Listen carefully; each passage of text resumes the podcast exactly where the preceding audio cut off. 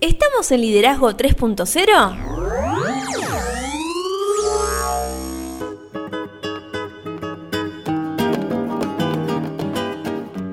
Bienvenidos a Liderazgo 3.0, un espacio que crece día a día y en el que analizamos un tema poco trabajado como es el liderazgo.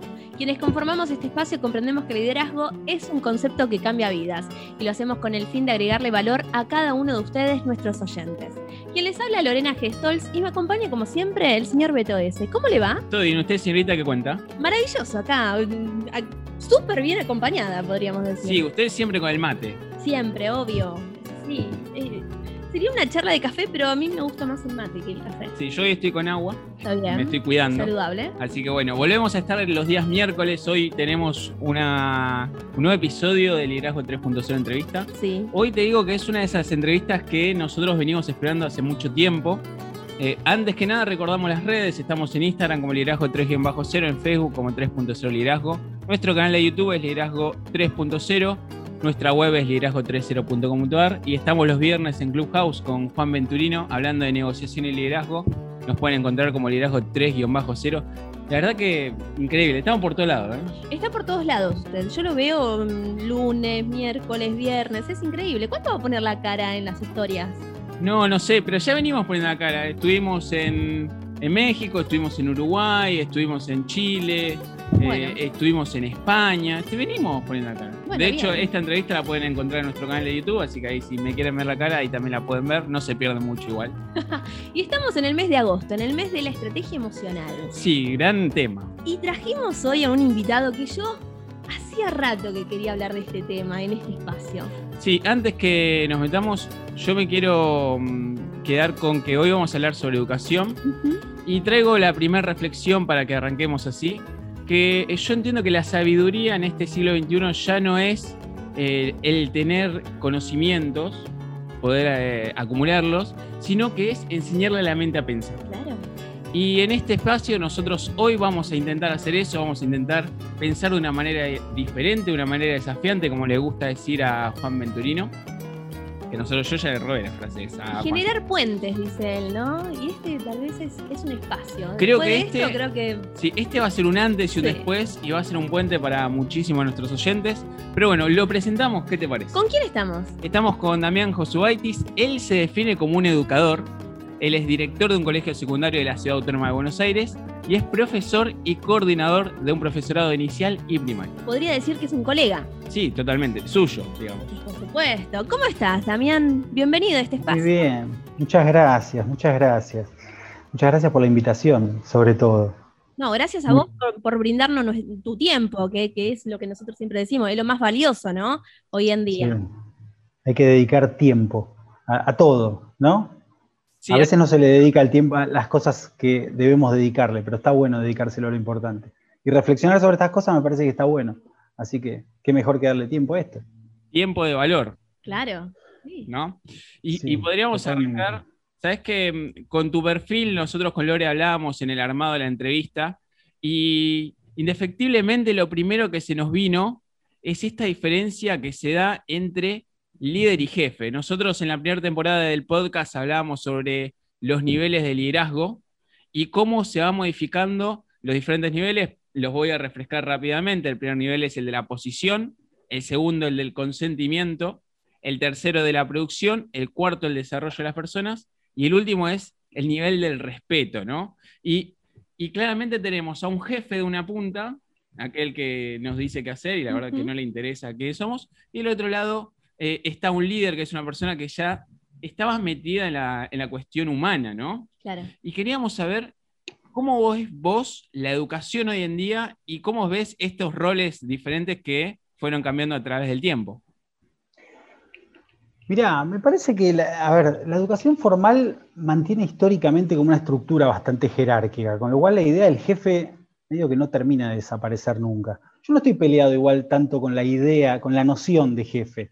Eh, me parece que es un estilo de, digo, el poder está, el poder del jefe siempre está. Parece que eh, el líder eh, o el liderazgo en su, defecto es como un ropaje interesante que se puede poner el, jefe, ¿no? Digo, es, es, un estilo de ejercer la jefatura que me parece que está muy bueno por todo esto que vos decías recién, ¿no? por este compromiso que asume el que es líder eh, y por esta forma de trabajar con los otros, ¿no? Con lo cual, me parece que sigue estando esto del jefe, pero con toda esta impronta, si se quiere, del, liderazgo que de alguna manera es lo que le brinda la autoridad frente a los demás, por lo menos en la escuela, ¿no? Es cierto que en los últimos años, eh, de alguna manera todo se fue como horizontalizando un poco más, afortunadamente, en las escuelas, ¿no? Ya no está esa, si bien esa estructura jerárquica que decía se mantiene, ya es todo un poquito más horizontal. Y me parece que eso está bueno porque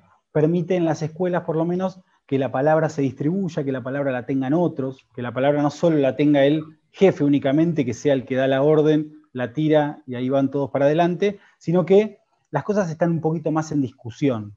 Eh, y me parece que está bueno eso, ¿no? A veces hace las cosas un poco más caóticas, pero cuando se conforma algo luego de ese, de ese caos, me parece que la cosa fluye mejor, ¿no? Entonces, me parece, por un lado se mantiene esta idea del jefe, pero con el tiempo fue logrando otras cosas eh, mucho más del lado del líder, como vos, del liderazgo, como vos, como ustedes plantearon recién, ¿no? Eh, me parece que está bueno eso, ¿no? Yo mi pregunta que deben tener muchas personas, colegas nuestros, deben tener la misma pregunta, es cómo es mm esa transición, ¿no? Salimos de un profesorado cargados de, ambición de, cambiar el ámbito educativo, de, liderar e, equipos con los niños, con colegas y demás, pero ¿cómo es esa, esa transición a formar parte de un equipo directivo, que es totalmente diferente a formar parte de un equipo de solamente colegas o, pertenecer o estar trabajando con con el alumnado? ¿Cómo es esa transición? Contanos, porque en el profesorado nos enseña, no nos enseña nada con relación a, lo que, a lo que es el área de directivos.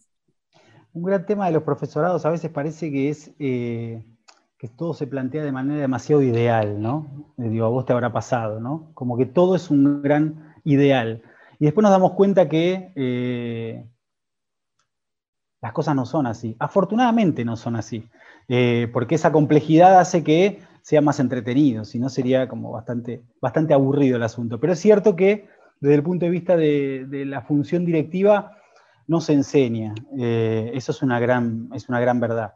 Me parece que hay muchos que, eh, que van formándose como, eh, si se quiere, como directivos en la experiencia concreta. Toda experiencia suma y toda experiencia después se utiliza a la hora de volcarlo desde otro lugar pero me parece también que tiene que ver mucho con la persona, con, el, interés propio eh, y con la capacidad que uno va generando, quizás desde la experiencia así, de poder eh, empatizar con la gente, de poder trabajar con la gente, de poder liderar un grupo o no. Eh, eso te lo va dando mucho la experiencia y el roce con los demás. ¿no? Me parece que, dicho de alguna manera, todos podrían ejercer ese ejercicio de la conducción si se plantea desde cierto lugar, ¿no? desde la capacidad de empatizar con otro, desde la posibilidad de escuchar al otro. Si uno hoy en día, por lo menos, quizás antes servía, pero si se ubica uno en un lugar medio como de soledad y a puertas cerradas en la oficina, mucho no sirve, ¿no? En la escuela siempre, por ejemplo, decimos, eh, todo es de puertas abiertas, ¿no? Para lo bueno, para lo malo, eh, pero con una lógica así de construcción constante, ¿no? Así que me parece que, está, que la experiencia va generando eh, esta posibilidad después de ocupar determinado cargo, ¿no? determinado rol. Eh, sabiendo a la vez, me parece, que es un rol más dentro de todos los demás. Por eso yo decía lo de, siempre digo lo de educadores, ¿no? Eh, el directivo, el portero, y esto lo digo, no, no, no, es, no es una venta, pero siempre lo pensé. Desconfíe siempre mucho de la idea de docente no docente, que también lo dicen en los profesorados. Siempre se plantea esto del docente, el no docente. Y el concepto de educador como que nos abarca a todos, ¿no? Y nos responsabiliza a todos. Entonces después, digo, puede ser el director de la escuela, puede ser el preceptor, puede ser el portero que los recibe en la puerta y que va a estar, eh, los, vas a recibir, va a recibir de una manera u otra y eso va a ser una impronta educativa también de la escuela. Eh, la gente que coordina a, los que limpian la escuela también son educadores, tienen muchas veces mucha más relación con los chicos que, que los propios directivos o que los propios docentes, con lo cual me parece que independientemente del rol que se ocupe, en este caso el del directivo, eh, lo importante es eh, la impronta que uno le pone a todo eso. Lo que educa es el ambiente, es una frase que me gusta mucho. eh, y que no me parece menor, y que tratamos de inculcarla en la escuela. Te estoy escuchando y, se viene una reflexión que entiendo que la verdadera sabiduría se encuentra en poder reconocer eh, nuestra propia ignorancia, ¿no? Y, me quedo con dos conceptos que vos dijiste que lo, lograste poner en una sola idea, que es un poco la construcción constante o la mejora continua, por decirlo de una manera, que es un tema que hablamos en el mes pasado nosotros justo en nuestro podcast. Y por otro lado, la experiencia. Y dentro de esta experiencia y el también yo entiendo de que como el profesorado no les da esa faceta, ustedes se ven en la necesidad de empezar a, transitar un, camino o un terreno desconocido. Me gustaría saber qué importancia toma el tener la posibilidad de hacer una planeación estratégica, eh, tener, no sé, una disciplina, factores claves, objetivos y metas, y también cómo me imagino que cuando uno se empieza a chocar con que el mundo no es tan ideal, al principio se viene mucho el fracaso, ¿cómo funciona la motivación o cómo te motivás vos para seguir en ese camino y poder eh, al final conseguir tus objetivos? Eh, mirá, lo de renovarla como la motivación tiene que ver un poco y sobre todo con la vocación, eso como primera medida. Digo.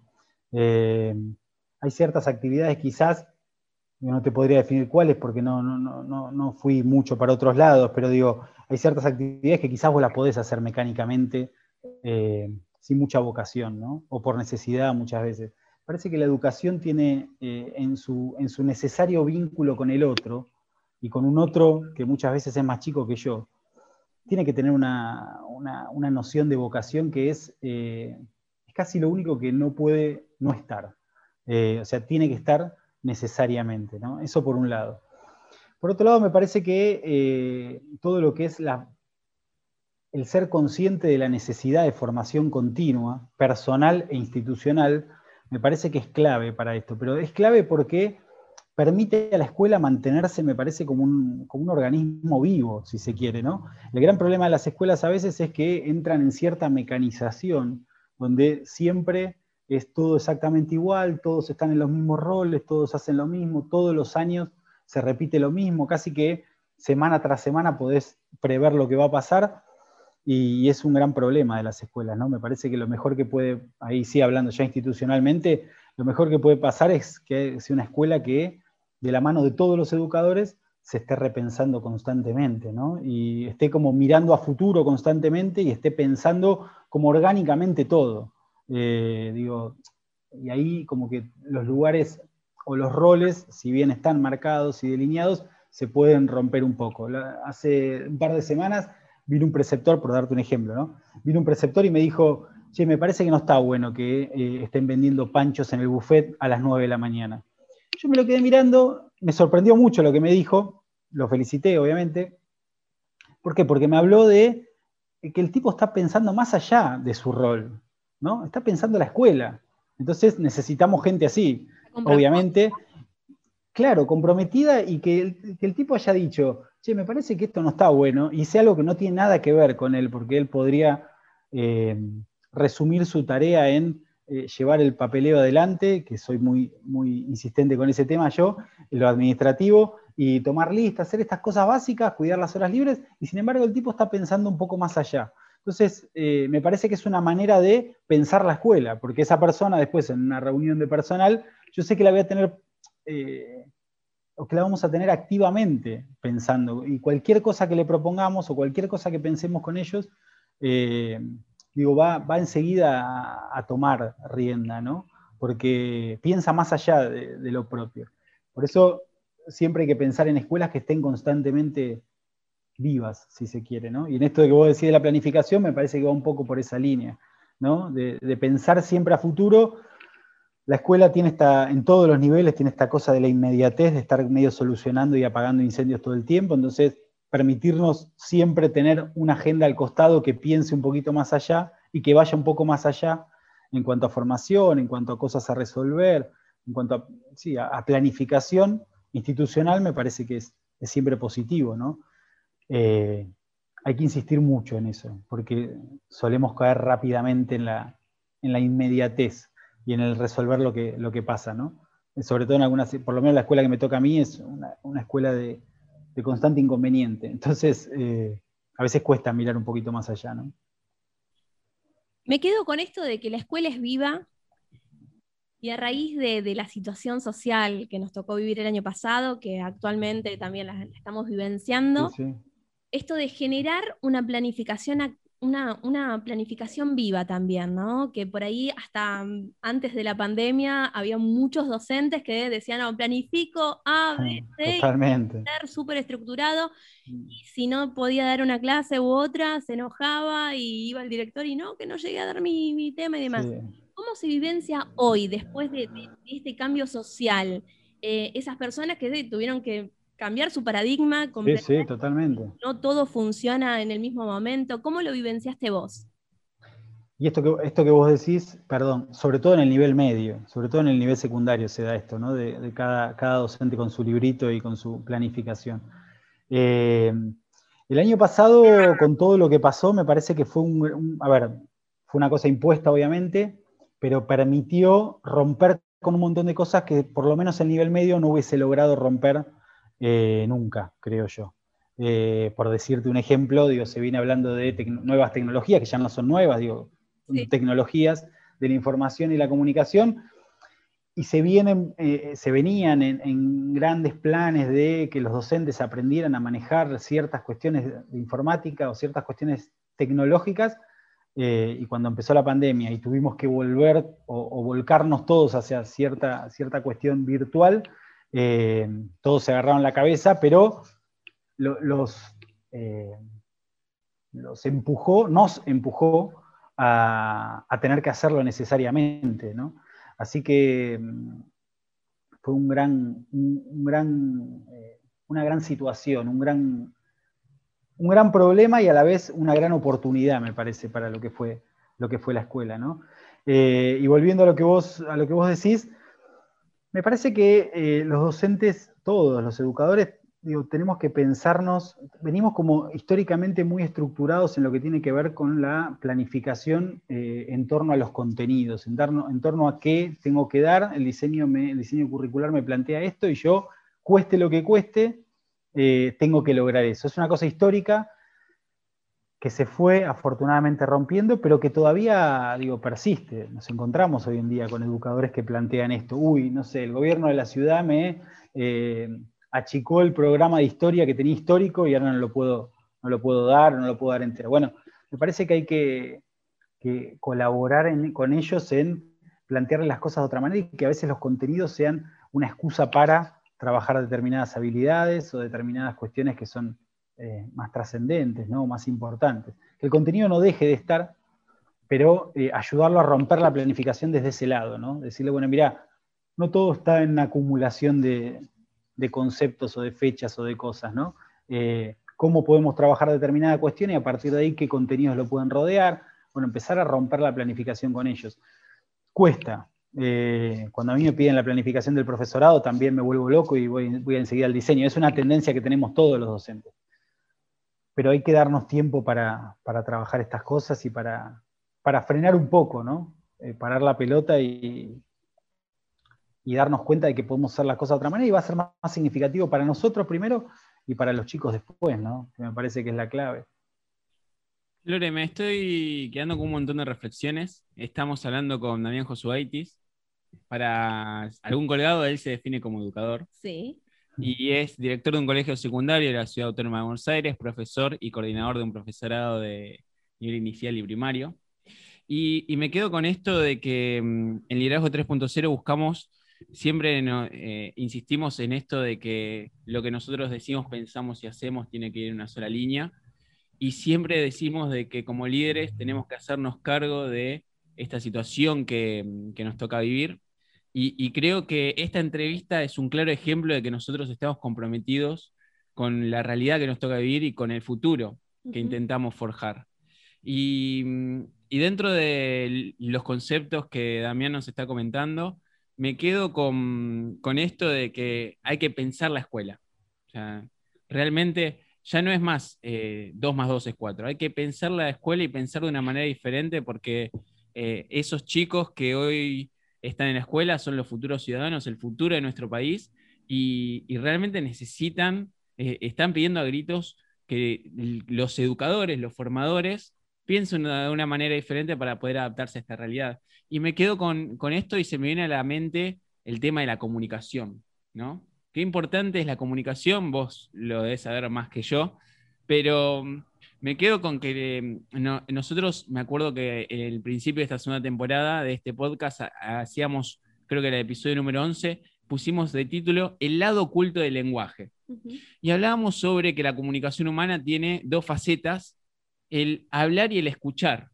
Y que nosotros en general estamos enfocados en hablar y no tanto en escuchar. Mm. Y a mí me gustaría saber la opinión de Damián sobre la importancia de la comunicación eh, a nivel claramente los que él se maneja, educación, y también a nivel país o sociedad, porque son futuros ciudadanos. Qué tema la comunicación, ¿no? Eh, pienso, se me van ocurriendo cosas en torno a la escuela, ejemplos concretos y demás. Me parece que hoy en día, digo, primero desde el punto de vista de, los equipos de conducción, digo, pensarse en un equipo de conducción sin la capacidad por lo menos entrenarla, no digo que la tengamos innatamente. Eh, mi mujer seguro diría que escucho poco, pero eh, pensarnos sin la capacidad o sin la necesidad de tener que escuchar al otro es prácticamente imposible, por muchos motivos. Primero que nada porque eh, muchas veces en, los equipos de conducción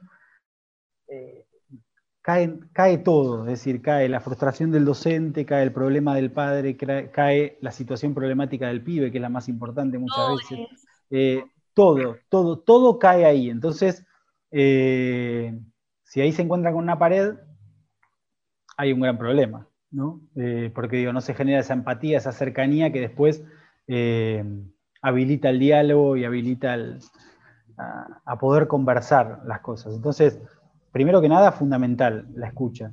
Y también tener la capacidad de transmitir, que eso me parece que está bueno y nosotros en las reuniones de padres lo decimos, que nosotros escuchamos, eh, pero que también hablamos, que no es un dato menor en este momento, ¿no? en este contexto escolar eh, actual, en estos nuevos escenarios educativos. Eh, que escuchamos, que recibimos, que tratamos de orientar, cuando, pero que hay momentos que decimos, mira, las cosas son así, sobre todo se lo decimos a los padres, eh, que muchas veces vienen, ustedes sabrán que eh, muchos papás, muchas familias vienen, con, eh, a, vienen a depositar toda la frustración o todas las cuestiones que no pueden resolver en casa a la escuela. Entonces nosotros le planteamos que, estamos en la misma línea que ellos, que no tenemos la respuesta para todo, que escuchamos y que están las puertas abiertas y, planteamos que todas las oficinas son de puertas abiertas en la escuela y es una obligación para todos los educadores, eh, pero que también hay momentos que hablamos y en ese momento queremos que nos escuchen también, que no es menor, ¿no? Eh, me parece que, apuntando un poco más a lo general que, planteaba Beto recién, eh, es fundamental que la comunicación sea clara, tanto al momento de escuchar como al momento de tener que decir algo, ¿no? Es un gran desafío, es importante ser claro al comunicar, los docentes o los educadores eh, los chicos muchas veces también están esperando a veces respuestas, que no está mal darlas, eh, a veces vienen buscando una respuesta, eh, y en esos momentos donde uno se da cuenta que, bueno, quizás esto no, lo tengo que discutir, esto es así y es así, es importante que sepamos que es así, le pasa muchas veces a los profes, pero bueno, es un gran desafío poder establecer una clara comunicación en la escuela, que todos tengamos claro cuándo se habla, cuando se escucha, cuando se habla y no se discute, cuando se puede discutir, o sea, cuando la palabra circula por otro lado. Me parece que está buena. Sobre todo teniendo en cuenta que estamos en un país donde nadie escucha a nadie, ¿no? Eh, donde cada uno está con su librito y eh, en el momento que escucha al otro es simplemente para eh, ver en qué se equivoca o qué hizo mal o en qué se contradijo para atacarlo. Entonces, teniendo en cuenta ese modelo y esa realidad, sobre todo pensando en los chicos, qué mejor que plantear como un canal de comunicación un poco más claro ¿no? en la escuela y un poco más franco, si se quiere, si es la palabra, ¿no? Eh, hablar con franqueza y sabiendo que no nos vamos a poner de acuerdo muchas veces, pero que bueno, que hay que, hay que dialogar y hay que, hay que llegar a acuerdos, ¿no? y eso a veces está bueno. A mí me surge la pregunta, es un ámbito donde, por ejemplo, el ámbito de, secundaria es un ámbito donde los profes van y vienen, muy pocas veces pueden coincidir todos en una reunión, en una jornada donde, todos puedan establecer sus, curiosidades, sus inquietudes ¿no? y demás. Eh, ¿Qué importancia cobra en el ámbito educativo o en, por ejemplo, en la secundaria, dejar comunicados por escrito?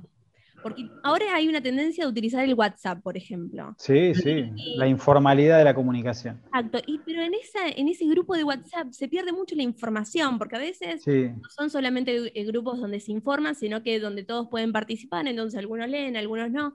¿Qué importancia cobra el dejarlo escrito, no sé, en un cuaderno de comunicado o en algún lugar donde la gente tenga que ir y verlo? Eh, está muy bueno lo que planteas. Eh, es verdad lo de la informalidad de la comunicación.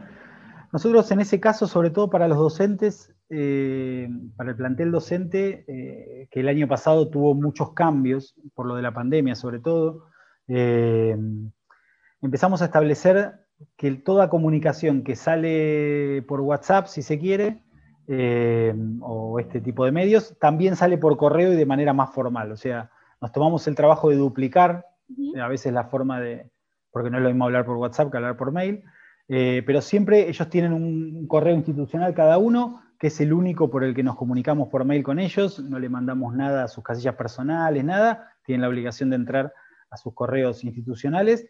Por ahí se manda mucha información y también se multiplica por WhatsApp. Y cuando son cosas más informales, solo se comunica por WhatsApp. De todas maneras, el año pasado, sobre todo para explicar ciertas ciertas cuestiones de pandemia, cómo tomar exámenes, un montón de cosas, llegamos a armar videos, llegamos a armar cosas eh, alternativas, porque es verdad que la ley, no, no solo el pibe te lee hasta la mitad del texto, sino que a veces eh, otros educadores eh, o los educadores también, por cansancio, por hartazgo, porque en secundario reciben información de cinco escuelas distintas, o sea, no los estoy culpando, pero muchas veces también leen hasta la mitad y la información queda inconclusa. Entonces, eh, tratamos de alternar.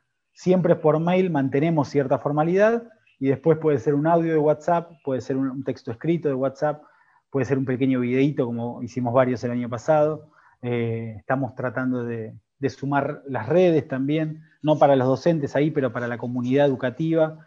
Eh, comunicar también cosas eh, a través de vivos de Instagram o, de este tipo de cosas nos parecen que están buenas porque las formas de escuchar también cambiaron mucho, no solo en los chicos. Entonces quizás un padre que no te eh, no se comunicó con vos o no lo pudiste ubicar ni a sus teléfonos, ni a su correo, ni a nada, te respondió por privado en Instagram y bueno, a partir de eso generaste una entrevista, no sé, por decir algo, ¿no? Eh, siempre obviamente cuidando lo que se publica, siempre cosas muy generales, pero a veces eh, son canales de comunicación que nos vemos en la necesidad de tener, ¿no? Eh, y también, por otra cosa más que no es menor, que tener este tipo de redes de manera institucional evita que los educadores, sobre todo, mantengan estas, a veces se sigan en redes y demás con los alumnos y todo eso que no nos, no nos gusta tanto y no nos parece que esté bien, ¿no? entonces, para evitar eso, todo lo manejamos de manera, de manera institucional, o tratamos, ¿no? Vamos camino a eso.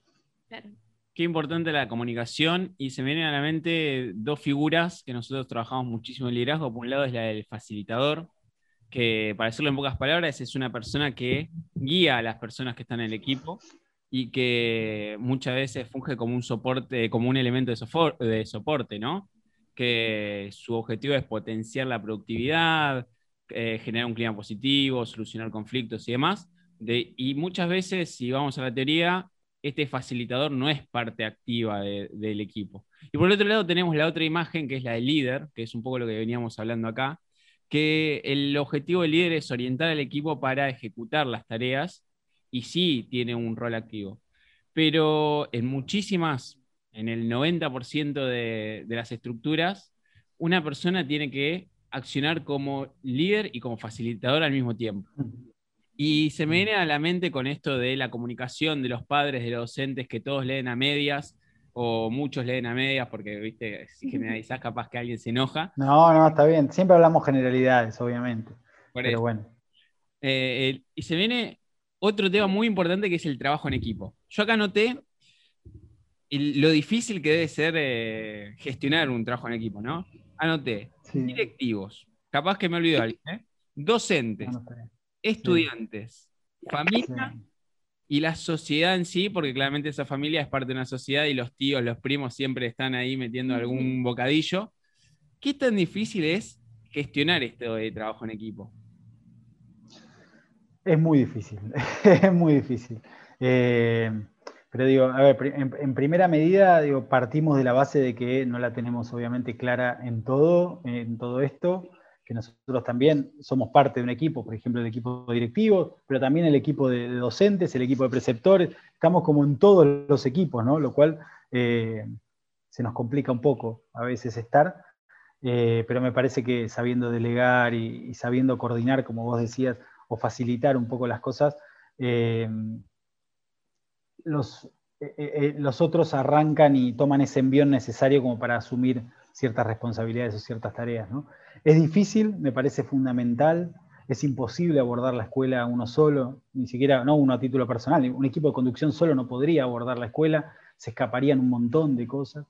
los docentes tienen como una tendencia a, trabajar solos, pero por una cuestión de que este, esta, vieja idea de yo cierro la puerta y, estoy con mis alumnos, o a veces medio empujado, ¿no? Porque decíamos hace un ratito, el docente de secundaria medio que va a veces, eh, y no está bueno esto, picoteando en distintos lados, ¿no? Eh, tiene cuatro horas allá, seis horas acá, diez horas acá, entonces, ¿cómo, perdón, no te escuché? Un profe golondrina. Claro, esos, profesores taxi que realmente se hacen muy. Incluso los que en, primer, en nivel inicial o nivel primario, ya tener que irse de una escuela a otra, no es menor, ¿no? Eh, es menor el recorrido, pero digo, eh, son dinámicas totalmente distintas a veces en las escuelas. Así que es un gran problema. Eh, me parece que es algo a trabajar constantemente en la escuela, esta posibilidad de trabajar en equipo eh, y de, poder formarse en eso, ¿no? Formar a los docentes en eso y formarnos nosotros también. Siempre con un objetivo como bien concreto. Eh, hablar estas cosas en abstracto a veces, por lo menos es la experiencia nuestra en secundario, mucho nos sirve. Pero cuando se plantean ciertas cuestiones de formación con un objetivo concreto, eh, la cosa empieza a fluir un poco más. Cuando se empiezan a hacer, por ejemplo, pequeños equipos de dos o tres docentes para trabajar en torno a un proyecto, y no se pide de golpe 10 docentes trabajando en lo mismo, sino dos o tres que se lleven bien, que coincidan en el día y que sean materias afines, empieza como a germinarse algo, ¿no? Y eso muchas veces contagia.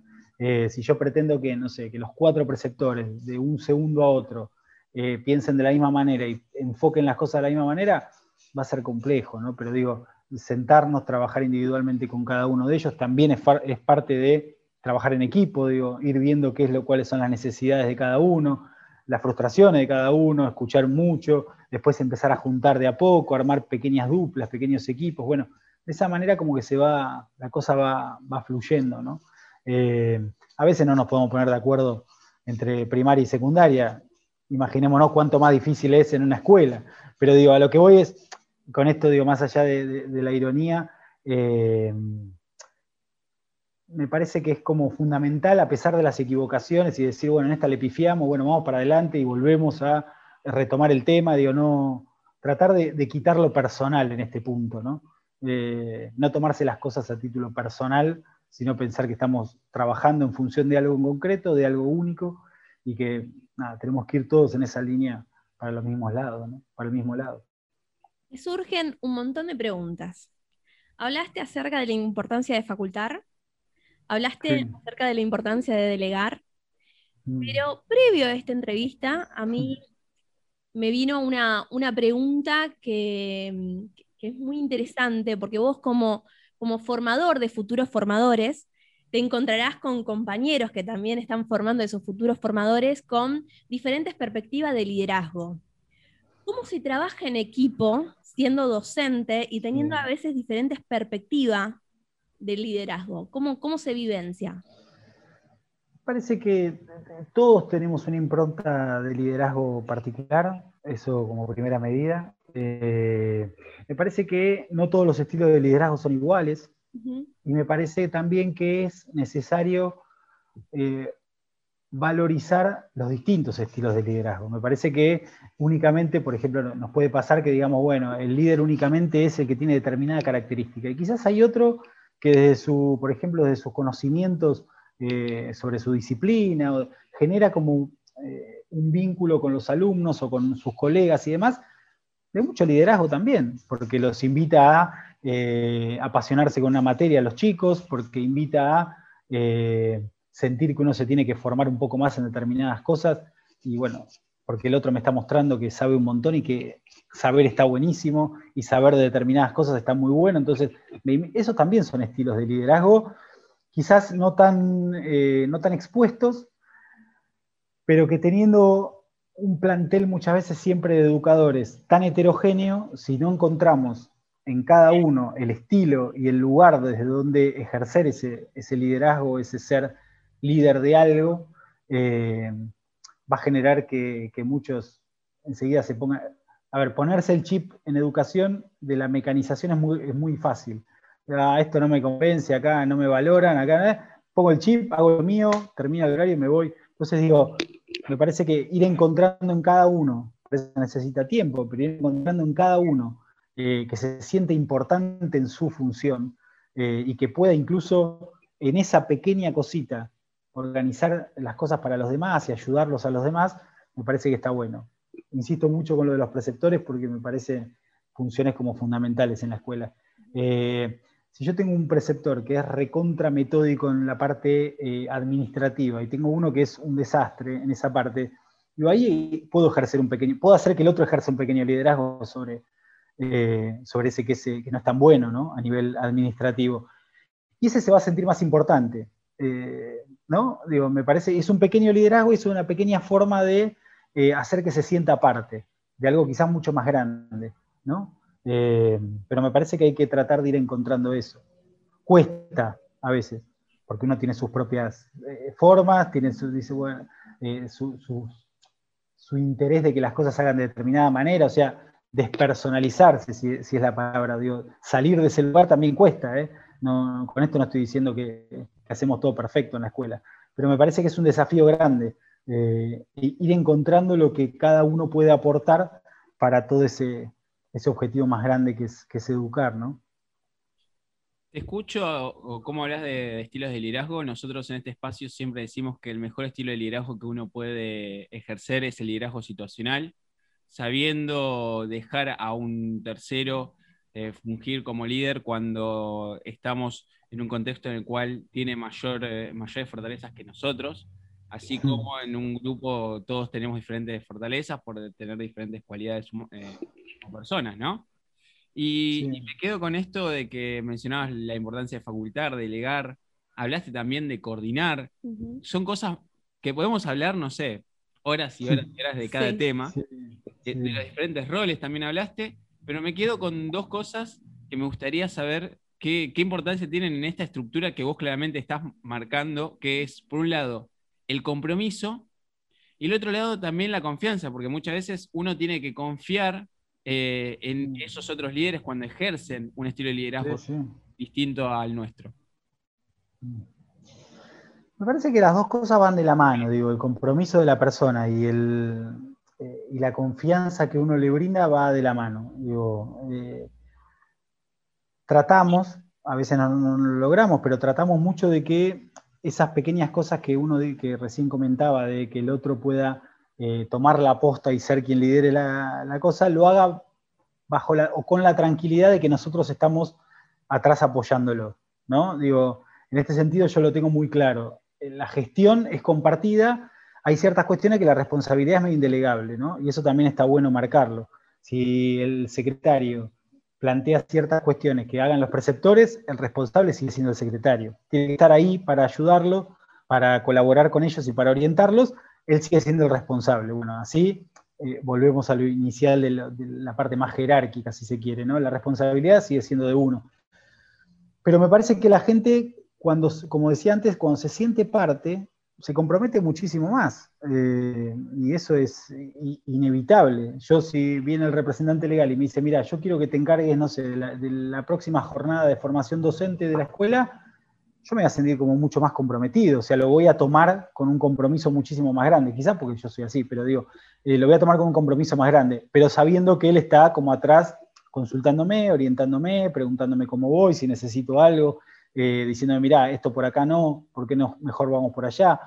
Me parece como que, que ese compromiso viene de la mano de dar confianza para hacer las cosas, pero que el otro sepa también que uno está ahí, cerca, eh, esta idea de estar eh, cerca la, tenemos, tratamos de tenerla muy presente en la escuela, para todos, no solo para los chicos, sino también para los educadores. Eh, cuando uno se siente solo, empieza a tirar manotazos de ahogado, y ahí cuando las cosas salen mal. Entonces, qué mejor que tener como referencias cercanas siempre para, poder consultar, para, incluso para yo decirte, mira, no sé, pensémoslo juntos, pero digo, no, siempre vamos a tener como la la certeza de determinadas cosas, porque es todo muy cambiante en la escuela. Entonces, más hoy en día. Eh, pero bueno, no, sé si respondía a la pregunta. Pero... pensando un montón de cosas. Ah, ah. del trabajo en equipo como un esfuerzo coordinado, como lo, hiciste, lo reflejaste. Esto es la importancia de delegar tareas para, que todos se sientan parte de, de ese espacio.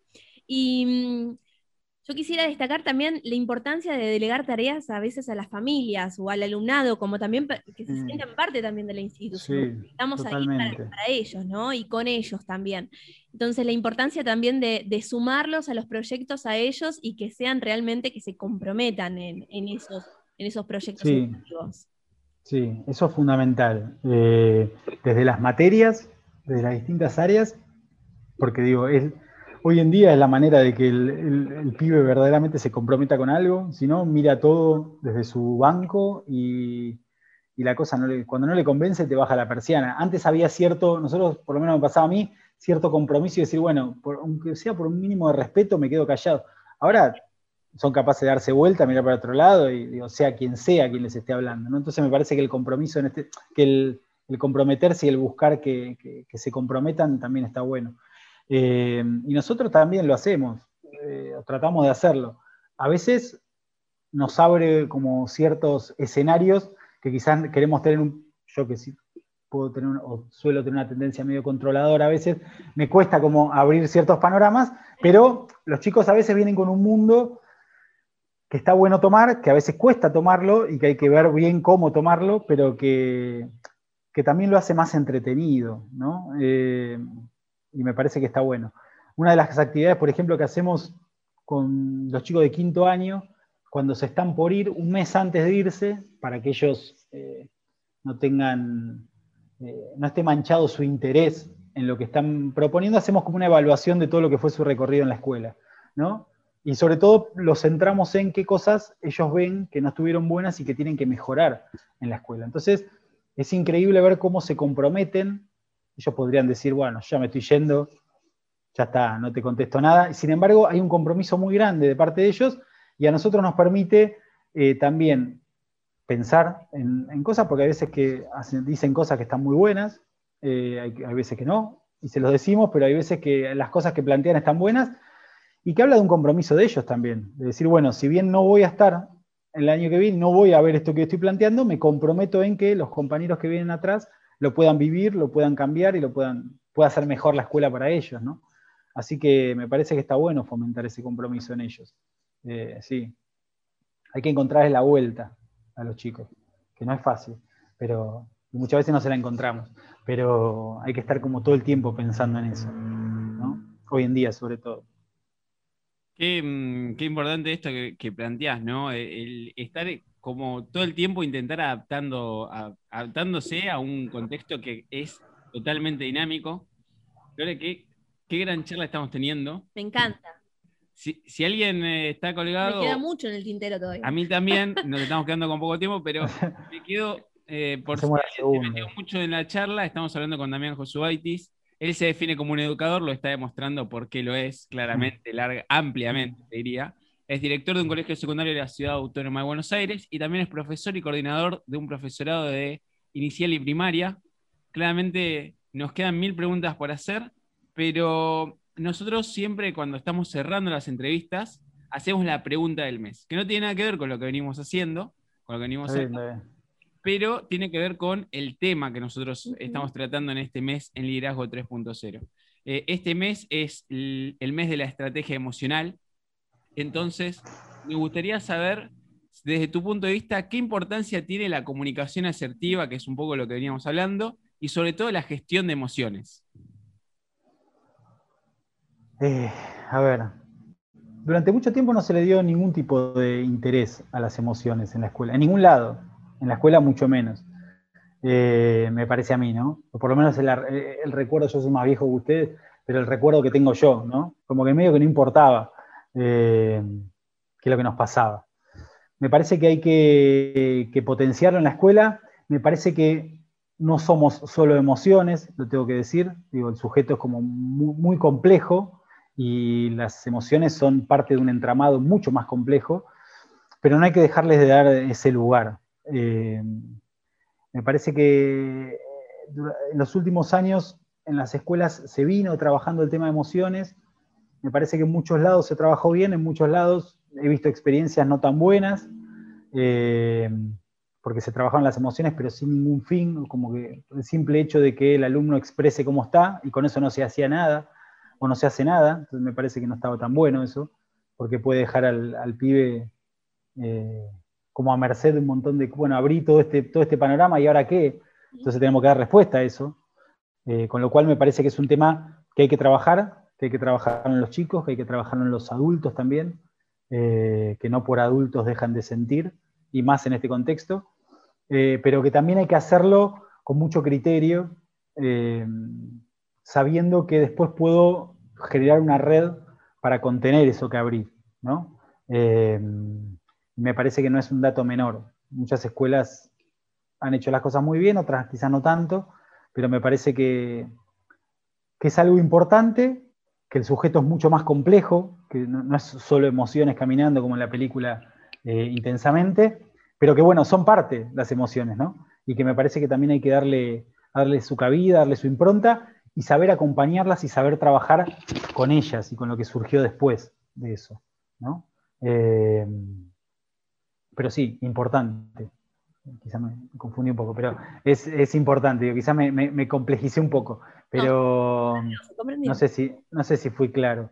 Eh, sí, son importantes para trabajarlo. Y, la importancia, yo destaco también la, importancia de, nosotros, ¿no? De, los docentes, procesar todo ese, ese, conocimiento antes de llevarlo a las aulas, ¿no? La importancia de, apropiarnos del contenido o del tema, en este caso de las emociones. Hay muchos que te decían, hace proyecto de emociones. ¿Y qué son las emociones? Totalmente, sí, sí. pero la importancia, ¿no? De apropiarnos de, eso que vamos a llevar eh, al aula o, a la escuela. Y me quedo con dos preguntas. Por un lado, ¿cuál es tu frase de cabecera? Todos tenemos una frase que, nos invita a seguir adelante em, por más que nos tropecemos. Y la segunda pregunta es, ¿por qué seguís eligiendo la educación? Después de tantos años viendo que es un mundo súper cambiante, un mundo donde por ahí la sociedad a veces los maltrata, ¿por qué lo seguís eh, eligiendo día a día? Eh, empiezo por lo último. Eh, ¿Por qué lo sigo eligiendo? Porque a veces, por momentos me da la impresión de que es, lo único que sé hacer. No lo sé hacer tan bien, pero es lo único, es lo, que mejor sé hacer de todo, ¿no? A veces por, por, haber estado en las escuelas y por haber vivido distintas experiencias. Eh, no me veo haciendo otra cosa. Se han planteado, se han dado situaciones para hacer otra, otro tipo de actividades y me cuesta mucho salir de esto. Me parece que hay un montón para aprender, me parece que ya hay un camino recorrido y me parece que está bueno lo que pasa. Y después porque los pibes rejuvenecen también muchísimo. Eh, el contacto con, los adolescentes, por lo menos que lo que más hoy en día eh, tengo, rejuvenece mucho. Eh, son siempre nuevas historias, nuevas cosas, nunca es igual.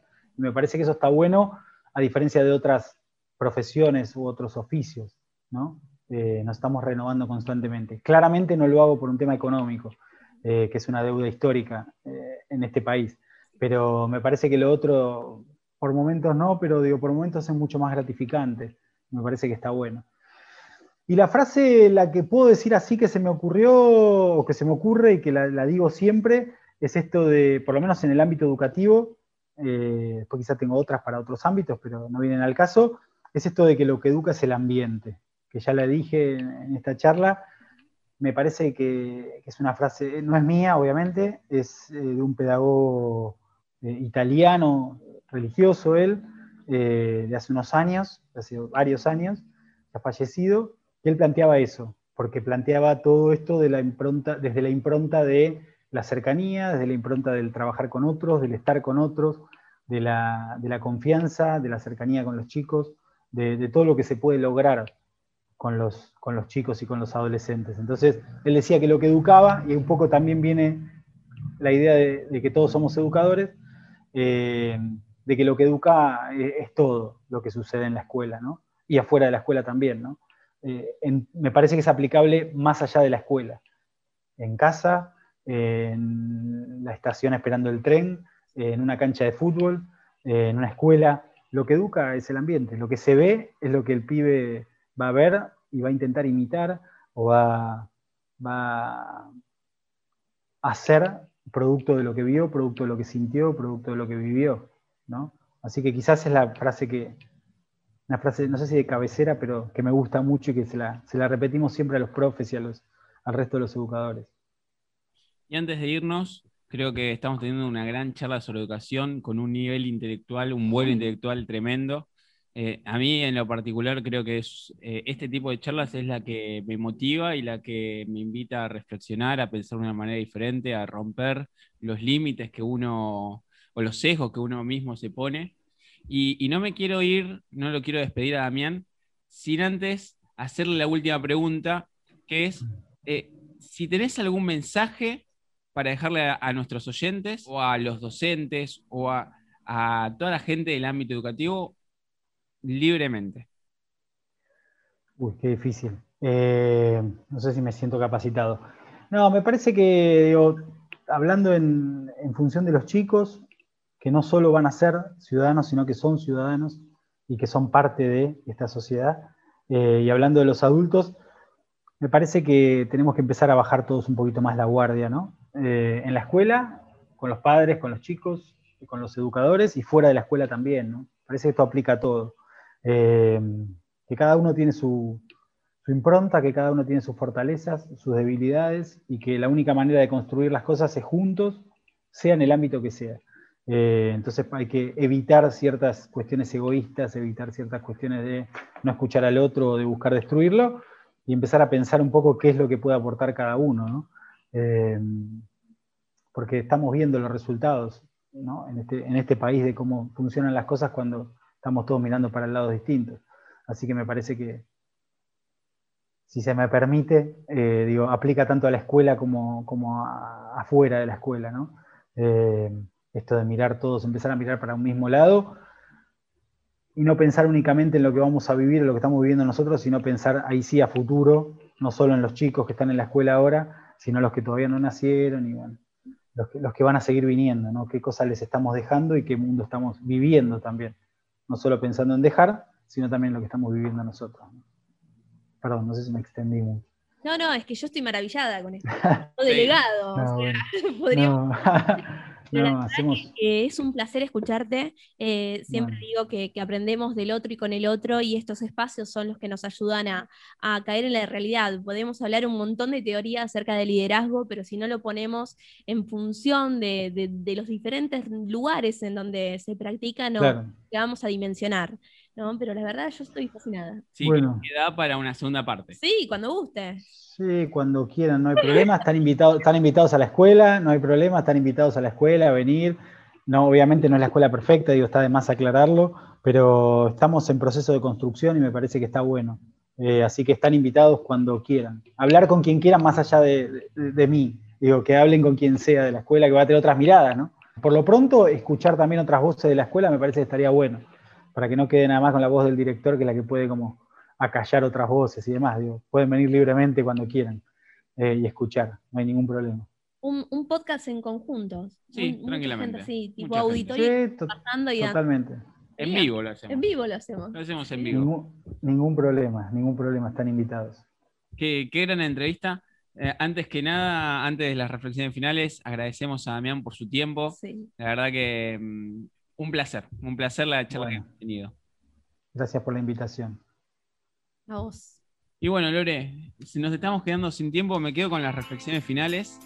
Me quedo con. Tengo un montón de anotaciones, ¿no? sí, eh, me quedo con esto de que mm, no debemos mirar hacia otro lado, porque la responsabilidad no se delega y es hora y es tiempo y, así se nos requiere que nos debemos hacer cargo de, lo que nos toca. Y tenemos claramente un compromiso con, la sociedad y con nuestros pares que, sí o sí tenemos que hacernos cargo y, dejar de deslindarnos de responsabilidades que, que son realmente nuestras. Y por último me quedo, bueno, yo lo había notado antes que lo mencione él, la importancia de todo lo que mm, habla, hablamos con Damián hoy, la importancia del legado que vamos a dejar, ¿no? Y este hecho de nosotros trascender, poder trascender y, entender de que esa trascendencia y ese legado vive en las personas y no en las cosas.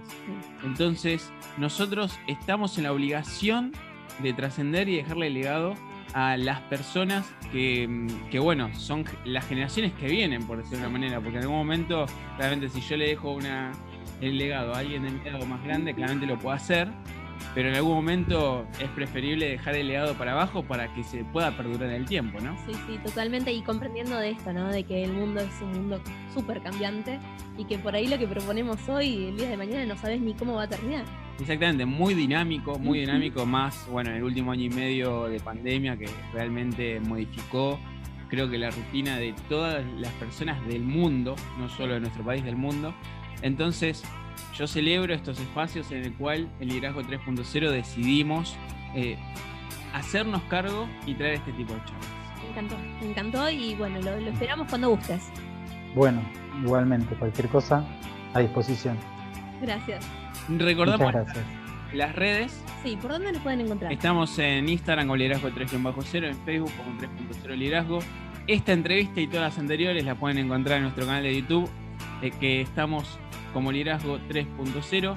Estamos en Clubhouse los días viernes hablando de liderazgo y negociación con A partir de las 9, ¿no? A partir de las 21 horas, 20.55, ya estamos ahí conectados, debatiendo en vivo con las personas que se conecten. Muy interesante. Horario argentino, hay que destacar. Sí, horario argentino porque, ya nos preguntaron sí, de hay gente de Uruguay. Yo tengo un lío con los usos horarios que no te puedo explicar. Bueno, pero el que nos esté escuchando ya sabe. Pone en Google, acá de qué hora es las 9 de la noche argentina. Más fácil. su país, sí. Más fácil. Y bueno, estamos en Clubhouse con Liderazgo 3 0 y nuestra web es www.liderazgo30.com.ar. Nos retiramos.